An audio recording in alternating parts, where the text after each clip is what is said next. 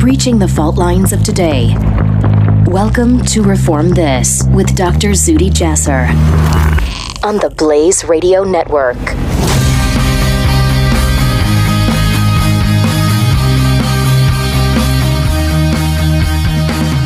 This is Dr. Zuhdi Jasser. Welcome.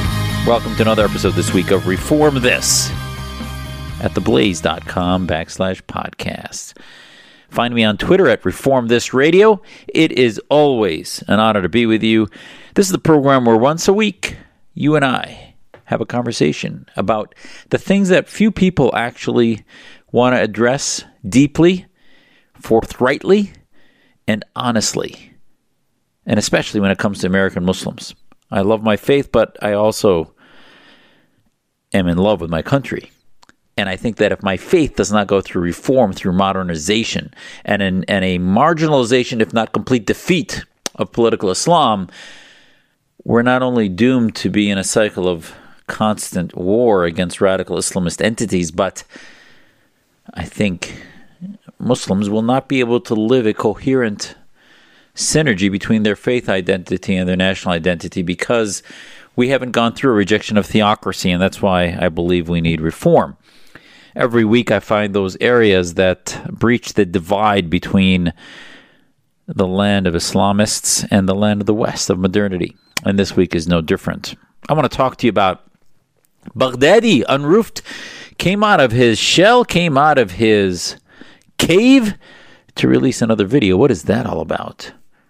We'll talk about the Muslim Brotherhood designation as a foreign terrorist organization. It should have happened yesterday, but thank God President Trump is talking about it. We will talk about the progress made of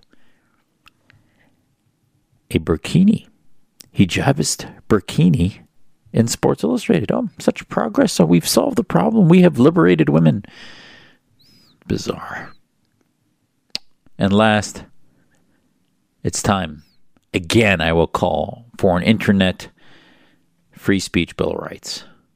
Facebook has now continued to deplatform many. Some are called for, most are likely uncalled for. And we'll talk about that. First, this video Abu Baghdadi.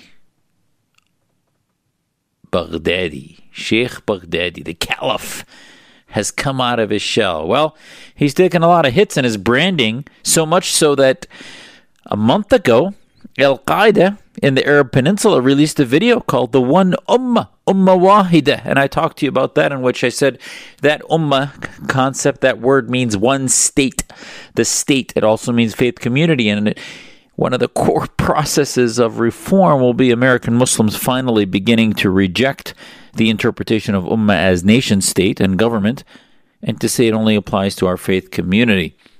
Then the Islamists, when they use it, you should know the areas that need reform. And as Baghdadi was missing, as his ISIS was defeated and his brand was disappearing, Al Qaeda wanted to resurrect and strengthen its brand, so put out the magazine One Ummah. Put on top of that the fact that he suffered significant losses. ISIS suffered significant losses in Syria, not only land losses, but human losses, jihadist losses. It lost recruiting tools. So he needs more recruits. He's still rife with finances, and you can do your research to see where the finances are coming from. Much of it from slave sailing, uh, slave sales, uh, uh, oil sales. Some of it uh, uh, through third-hand terror sponsors across the planet, jihadist sponsors, some states and others not. And last is continuing the concept of caliph. Caliphate is not a landmass only, it's mostly a consciousness. And and the weaker they are, the more they have this righteous cause. Uh, so to think that militarily, yes, militarily it is important to defeat them, just as we defeated Al Qaeda with President Bush, and now we defeated ISIS as President Trump allowed the Secretary of Defense, Secretary Mattis, to unleash and finalize the defeat in Syria of ISIS, a defeat that Assad made sure didn't ever happen, despite what his propagandists want you to believe. a defeat that Putin didn't really want to happen, and neither did Iran. Iran to this day is trying to deny they had much to do with Al Qaeda when in fact we know they did by funding inspiration and especially by opportunity. So the radical Islamists, Hamas works with Hezbollah, even though they may fight one another at times and they feed off one another. But Baghdadi wanted to reclaim his caliphate, caliphate of the consciousness, so he shifted focus away from the lands of the Arab awakening where they saw an opportunity of 2011. Now they've shifted that focus out into places like the Congo. We see them setting up shop into back into their homeland, which is Saudi Arabia. We saw them attempt an attack on Easter Sunday. That was foiled by the Saudis, the Saudi government. The attack a month ago in Kabul, Afghanistan was also ISIS. And now recently in Sri Lanka. So you can't help but say, well, here comes this video. In that video, he makes it clear he knows current events. He talks about that they will continue to defeat, to continue to act, and takes claim that they are avenging the loss in Baghuz, uh, one of the last bastions in which they lived and existed in land in Syria. So he was honoring those jihadists, as he says in his video. He then named them across from the countries of origin. He talked about the Iraqi, the Ameriki, the Australian, the Belgimi. These are terrorists that he had named as his lieutenants, each named by the country they came from. And I think that imagery of heroes that he calls jihadists that come from these countries shows a guy who can create a caliphate of the consciousness and reclaim his brand even though he has no land. He then demonstrated a knowledge of the current events. Talked about Sudan and Algeria, whose leaders had fallen, but then he was disappointed in what was coming next already, even though not much has happened. He's basically telling them that they appear to be exchanging one tyrant for another, and that the revolutions are failed. Again, an Islamist radical who's seeing a military dictator of another flavor take over. He talks about Netanyahu's election, congratulates the Sri Lankan terror cell for its completion of their mission. Talks about foreign infiltration into Mali and Afghanistan, claiming victory in Afghanistan. It'll be interesting to see what kind of operations they have with the Taliban that really seems to be taking over Afghanistan. But, ladies and gentlemen, my point here is if anything, this video shows you A, Russia reports of the death of Baghdadi and others were wrong. Where is this guy? They say he's in a country bordering Syria, Syria or Iraq. Uh, let me guess. Starts with a T and ends with a Y. Probably Turkey, huh? Or Iran. Would not be a surprise if this guy was holed up in Iran, no different than bin Laden was holed up in Pakistan.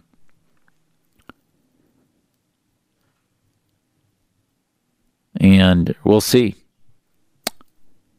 But the war against global jihad is as strong as it ever has been. The jihadists continue to have their ideas and they will continue to inspire one another until we break the cycle of the three I's identity, ijtihad, and inspiration. His jihadists still are not identifying with their countries that they live in because there is no movement among the Muslim reform that is potent enough to get into the consciousness of immigrants and refugees to create a movement of love for their country's legal systems, its secular liberal democracy,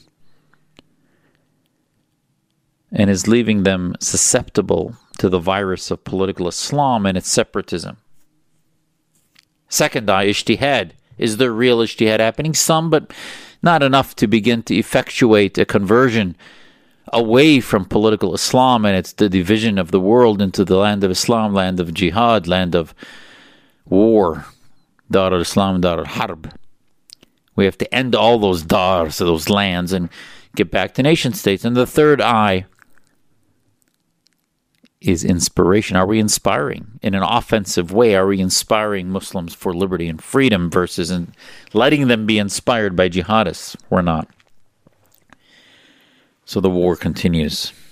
We need to have an offense, ladies and gentlemen, and I'll keep telling you that is until I have my last breath.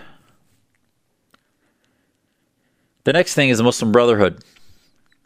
We saw this week, and I was elated to hear that the Trump administration now was beginning to publicly discuss designating the Muslim Brotherhood a foreign terrorist organization.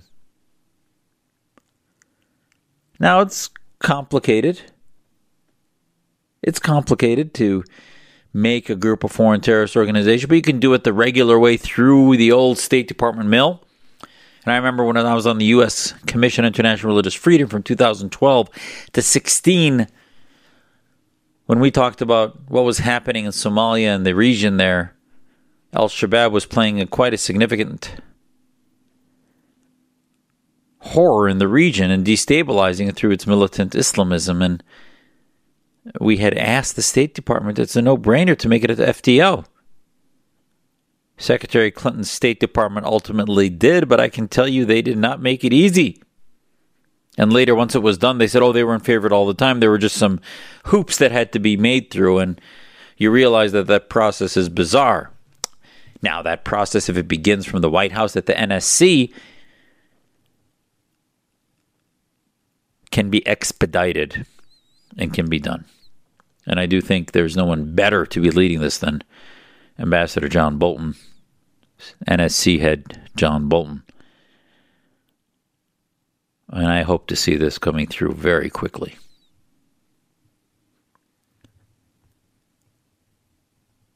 Now, we're beginning to hear, we're beginning to hear rumblings from, oh, the folks that are paid and lobbyists of Qatar, of Turkey. The AKP is the Muslim Brotherhood of the Turks. Erdogan's party is the Muslim Brotherhood. So, all these allies of Hamas, like the Council on American Islamic Relations, a progeny of Hamas, as per the Holy Land Foundation documents. Hamas is the Palestinian wing of the Muslim Brotherhood.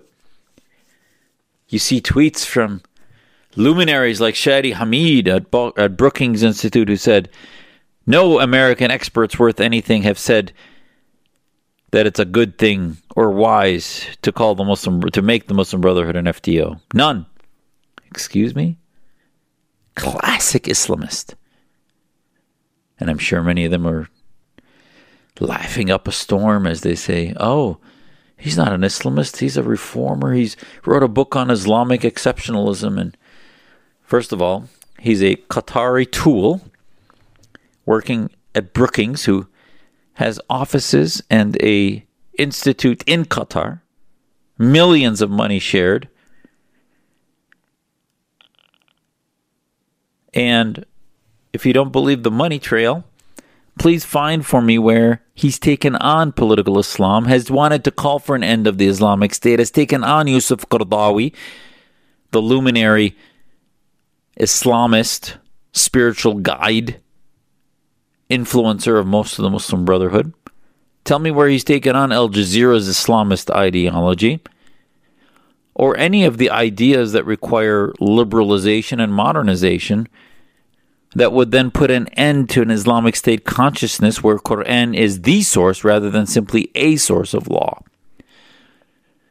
He actually named his book Islamic Exceptionalism because he rejects the concept of American exceptionalism, because he rejects the concept that the West has a monopoly on freedom. I don't I never said it did. But I do believe any faith, no matter what it is, once you have a state declared under that faith and call it exceptional, Islamic exceptionalism, America is not about Christian exceptionalism. It's about a country under God. Yes, that under God concept was a post anti theocratic movement that was about liberalization. and freedom and liberty by Christians who loved God and wanted to reject theocracy. So, yes, in their identity, it had Judeo Christian roots and evolution, but they specifically left out of it identification of their faith. You won't see the word Christian in our Declaration of Independence or in our Constitution. The MB, the Muslim Brotherhood, formed in 1928, catapulted into prominence as a populist Islamist viral movement about trying to put into place an Islamic political party with a platform based in Sharia, with a national identity based in Islamic green flag of the state of God incarnate on earth through their government. No, they'll reject that. They'll say that this is a human government based in Islamic law, but that is where the government becomes God, where people don't have the freedom to reject or accept or speak as they want. That ultimately they have to accept a law that determines what is and what is not blasphemy laws, a law that determines that if you leave the faith, you're an apostate and must be killed, or you must leave it privately and not tell anybody. I talked to the Muslim Brotherhood when we visited Egypt. I have studied them throughout my life. And their legacy groups in America, from the MSA, the Muslim Student Association, to the Islamic Side of North America, Islamic Circle of North America, more Jamaat Islamiyah, but basically same Maududi version of Banna's versions of Muslim Brotherhood. All these groups drink from the same trough, which is jihadi supremacism. And the Brookings folks of the Qatari apologists for the Brotherhood who think that they want to equate. By the way, there is nothing more pro Muslim than identifying the Brotherhood as a foreign terrorist organization. Why? Because it'll start to platform more normal, more rational, more westernized and modernized Muslims and take away the tribal authority that the Islamics, the Islamist establishment of the Muslim Brotherhood has on our community. Take away their domination, their oxygen, their end will then come by dying on the vine, in which funding their organizations globally will then become toxic and prohibited. Platforming their organizations will become like platforming an FTO, a foreign terrorist organization, and then you'll have to start to talk to more open, more rational, more feminist, less misogynist, more free, less autocratic, more liberal, less theocratic Muslims. I've given testimony on this to the U.S. Congress, and in that testimony, I highlighted how no moderate organization continues to have a logo that is based on two swords with an Arabic inscription that says, Be prepared.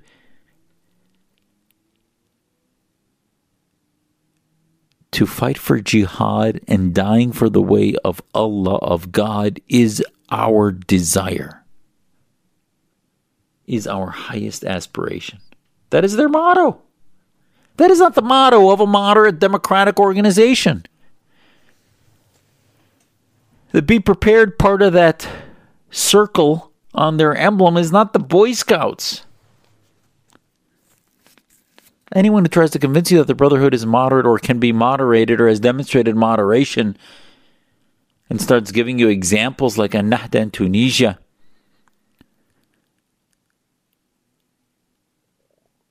Is simply either intentionally lying to you or deceiving you or completely hook, line, and sinker getting taken to the cleaners by an organization that does hospitals and schools and other things in order to, in a very Stalinist kind of way or, or authoritarian kind of way, use certain needs that a population has for existence and survival in order to legitimize their own terror and their own supremacism. They're not a modern organization. They don't give others that are not Muslim or that are moderates that reject their Islamism equal rights, equal access to what they control. Now, the process of declaring them a foreign terrorist organization, I believe, well, obviously cannot be rolled out globally all immediately, but we'll have a realpolitik, as the State Department calls it, approach. I would say that to start with, you hit the mothership, just like if you have a cancer patient that has multiple metastases. You go to where the primary tumor is. And where's the primary tumor of the Muslim Brotherhood? It's Egypt. So you declare the Egyptian Muslim Brotherhood a terror organization. And that's why, as much as I've had heavy, heavy problems with the dictator El Sisi, President Trump talking about it with El Sisi in his Oval Office made sense. El Sisi is no Democrat, is no freedom oriented leader. And I've never, never endorsed any of the methods he uses to punish or control his society. Having said that, when the Muslim Brotherhood controlled Egypt, it was worse than El Sisi. It was like comparing the Khomeinists and their Islamic revolution to the Shah. The Shah was a dictator, he was an autocrat, not a liberal Democrat. But the Khomeinists are worse from any humanitarian perspective you want to look at. This is not saying that we endorse now bringing back the Shah in Iran. God willing, they'll have a revolution that's successful and will be able to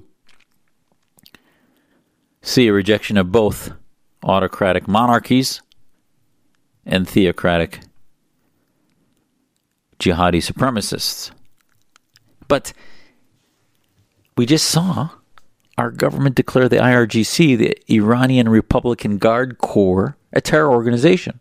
And what was great about that, and we discussed this last week here, right? What was great about that is there was little pushback. And you know why there was little pushback? There is not a major Iranian Khomeinist lobby in the United States that has been setting its roots for 30 years. Why? Because we've had sanctions. With sanctions, they can't push their tentacles into the West. It becomes very difficult. And even with that, there are Iranian apologists that help the nuclear deal and others get passed. But for the most part, Hezbollah and Iran don't have even a portion of the proportional influence that the Sunnis have in the West because the Sunnis had free reign to spend billions on their information operation as we bought their gas and they built mosques and Islamist organizations. Now, some of that's changed in the past year as the Saudis have now declared war on the Islamist viral movements that they helped create. But this is why the declaration of the Muslim Brotherhood FTO status is going to be a little more difficult. There's a lobby with apologists on the left that they get to do their bidding that are non Muslim, that appear for all the world to be to the ignorant and uninformed, raising alarms that declaring the Muslim Brotherhood a terror organization is going to somehow take away the rights and freedoms of every Muslim in the United States. Because, oh, we're all Muslim Brotherhood and we have so much to be afraid of. You know what? If you're working with groups that are Hamas apologists and behind the scenes do the secret handshake and do some Hawala funding to get money into Hamas's and other brotherhoods' hands in Syria and Jordan and Yemen. And, you know, maybe you should be afraid. And you know what? You've been destroying our community and threatening the stability and security of the United States of America. And, by the way, preventing reform within our faith community. So, just like El Manar, the television agency for Hezbollah was shut down and its satellite access gone in the West. Wouldn't that be great if Al Jazeera had satellite access that was prevented from transmission into the West? There would be nothing better for Muslim reform than Al Qaradawi, Yusuf Al Qaradawi's Sharia and life no longer having access into Western living rooms. By the way, Al Jazeera America, even though they bought Al Gore's horrifically overpriced tank of a station for half a what was it half a billion dollars they still shut it down three or four years later because nobody watched it but zombies and the islamists So it fails anyway, but that's still, that failure is still better than most of the non existent pro liberty, pro freedom American Muslim stations that don't exist.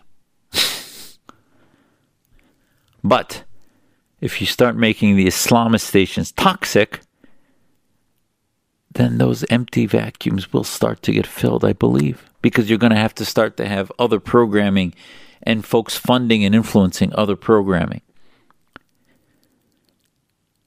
This will begin. You start in Egypt. The mothership of the Brotherhood's declared a terror state. I'm sorry, terror organization. You then also declare Kuwait, Syrian branch, Yemeni branches, and then you go on from there. And that exercise will begin to define better terror groups that are Sunni, Salafi jihadi Islamists. If you ever wonder, don't let anybody tell you the uh, Muslim Brotherhood's a moderate organization.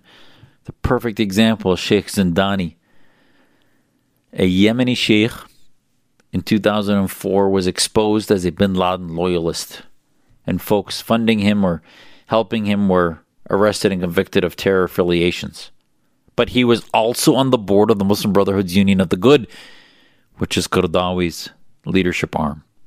So this is a guy who is one example of hundreds of direct connections back and forth between Al Qaeda and the Muslim Brotherhood, ISIS and the Muslim Brotherhood, even though strategically and regionally they may be at war.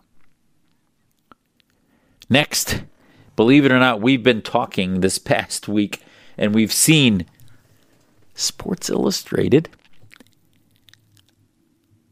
trying to get backslapped and kudos from the woke generation because they had a hijabi by the name of Halima Aden who was wearing a burkini.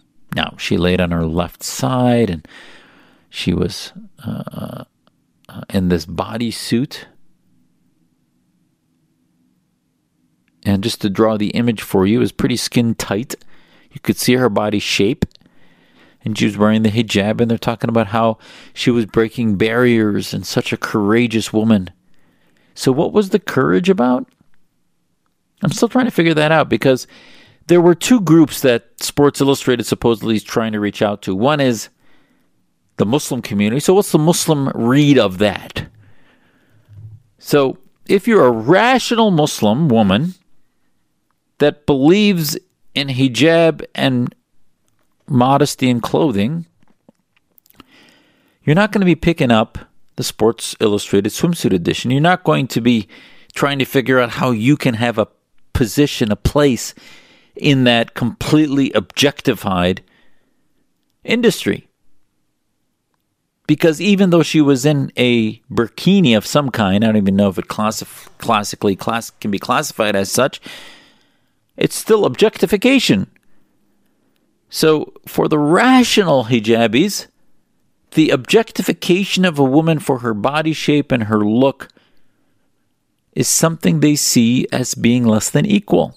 And I think the Me Too generation can understand that. The Me Too movement, I thought that's what that was all about. Now, let's talk about it from the Me Too perspective.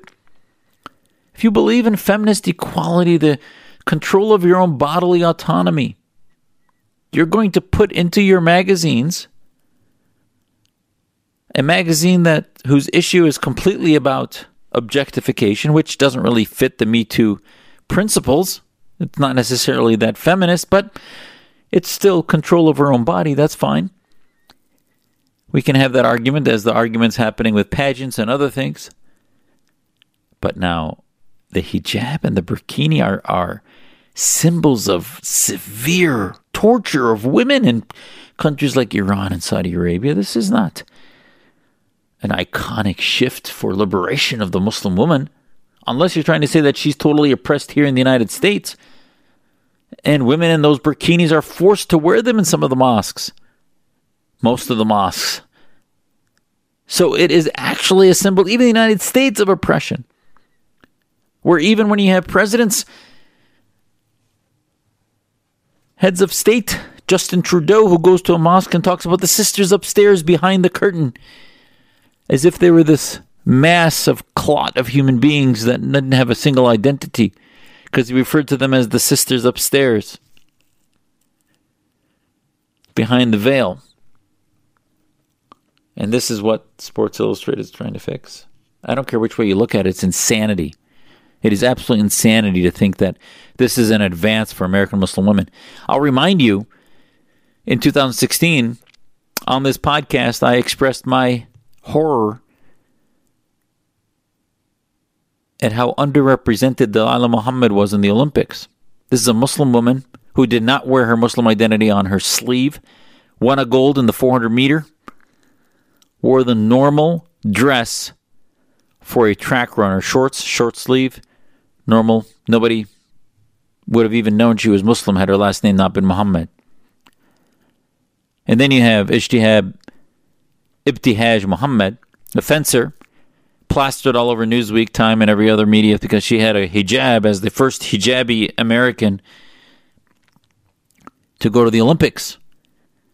She won a bronze and yet was almost going to be the torchbearer for the entire Olympic team before she had won the bronze. And then there was an outcry like, wait, wait, this is bizarre. Michael Phelps should be the torchbearer. And you know why.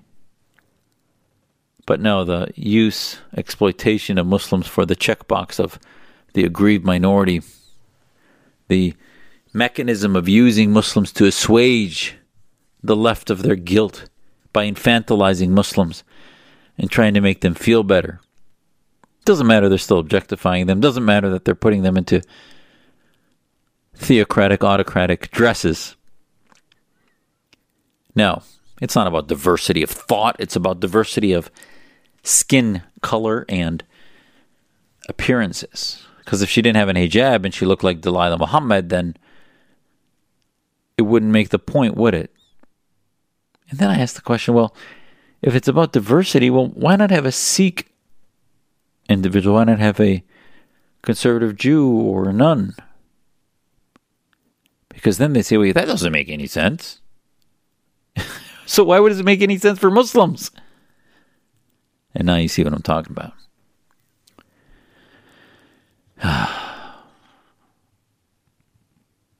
Unbelievable. Last, I have to tell you, in the last few days, we've heard that Facebook is now beginning to, in mass, deplatform a lot of what they perceive as radical extremist sites. Do we know what their criteria is? No. Is there transparency? No.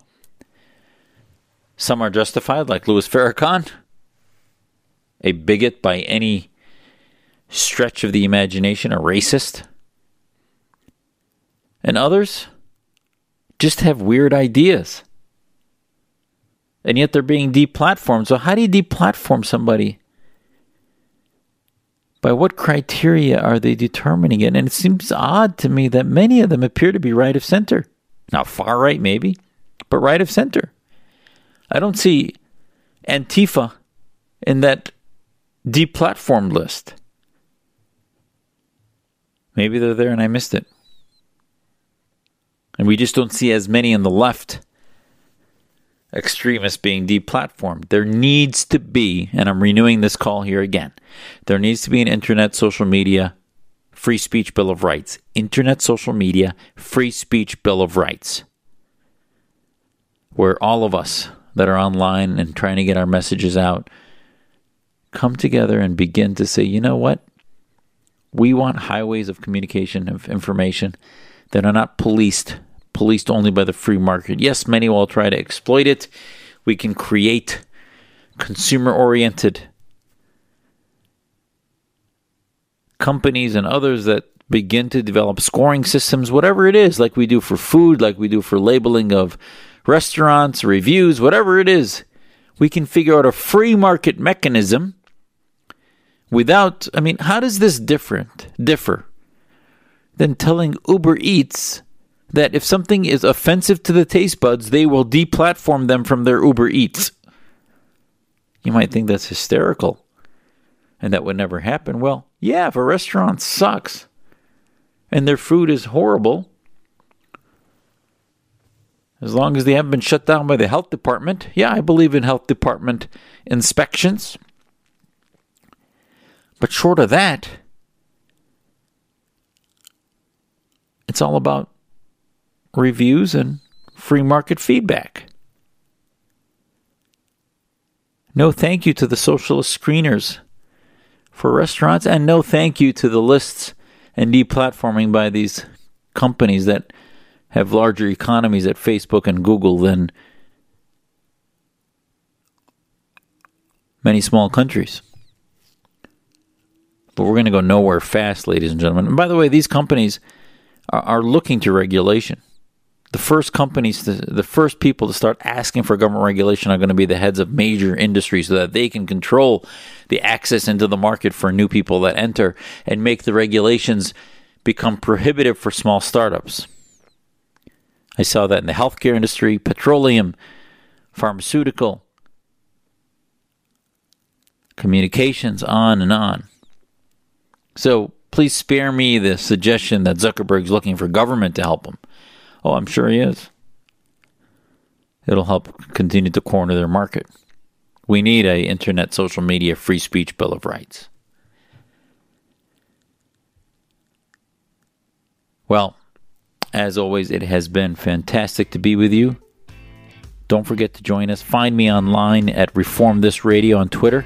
Reform This Radio. Find the podcast at theblaze.com backslash podcast and share us through SoundCloud, through iTunes. Tell your friends about this program. This is the place you can come to learn not only about the global jihad and the threat, but about values that we share as a community looking to keep freedom safe and to keep us growing and more and more ideologically diverse. This is Zuhdi Jasser on Reform This.